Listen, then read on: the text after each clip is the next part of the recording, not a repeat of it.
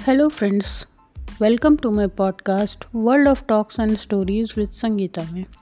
तो फ्रेंड्स भाई बहन के अटूट प्रेम को समर्पित रक्षाबंधन का त्यौहार पूरे देश में धूमधाम से मनाया जाता है। लेकिन क्या आप जानते हैं कि इस त्यौहार की शुरुआत सगे भाई बहनों ने नहीं की थी? रक्षाबंधन कब शुरू हुआ, इसे लेकर कोई तारीख तो स्पष्ट नहीं है, लेकिन माना जाता है कि इस पर्व की शुरुआत सतयुग में हुई थी। तो दोस्तों, आज मैं आपके लिए रक्षाबंधन पर्व से जुड़ी हुई कुछ पौराणिक कथाएँ लेकर आई हूँ। तो मेरी पहली कथा है, राजा बलि और लक्ष्मी माँ। तो आइए सुनते हैं ये कहानी। राजा बलि बहुत दानी राजा थे और भगवान विष्णु के अनन्य भक्त भी थे। एक बार उन्होंने यज्ञ का आयोजन किया। इसी दौरान उनकी परीक्षा लेने के लिए भगवान विष्णु वामन अवतार लेकर आए और दान में राजा बलि से तीन पग भूमि देने के लिए कहा। लेकिन उन्होंने दो पग में ही पूरी पृथ्वी और आकाश नाप लिया।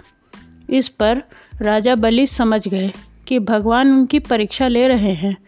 तीसरे पग के लिए उन्होंने भगवान का पग अपने सिर पर रखवा लिया।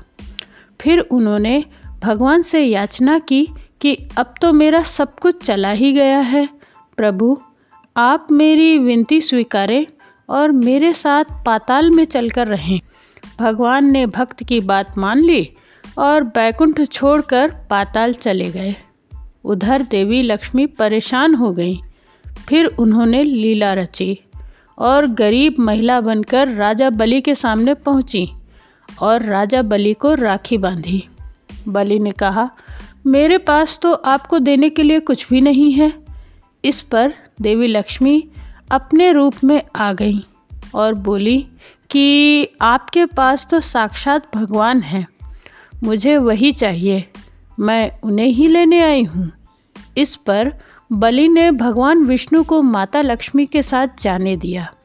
जाते समय भगवान विष्णु ने राजा बलि को वरदान दिया कि वह हर साल चार महीने पाताल में ही निवास करेंगे।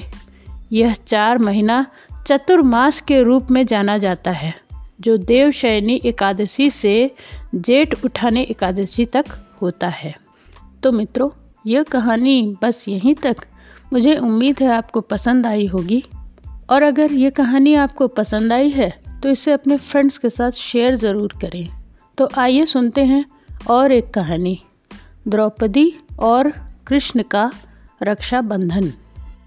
राखी से जुड़ी एक सुंदर घटना का उल्लेख महाभारत में मिलता है। सुंदर इसलिए क्योंकि यह घटना दर्शाती है कि भाई बहन के स्नेह के लिए उनका सगा होना ज़रूरी नहीं है। कथा है कि जब युधिष्ठिर इंद्रप्रस्थ से राशिव यज्ञ कर रहे थे, उस समय सभा में शिशुपाल भी मौजूद था।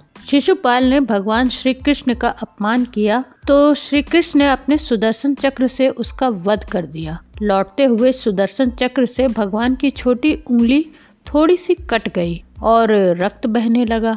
यह देख द्रौपदी आगे आई और उन्होंने अपनी साड़ी का पल्लू फाड़ कर श्री कृष्ण की उंगली में लपेट दिया।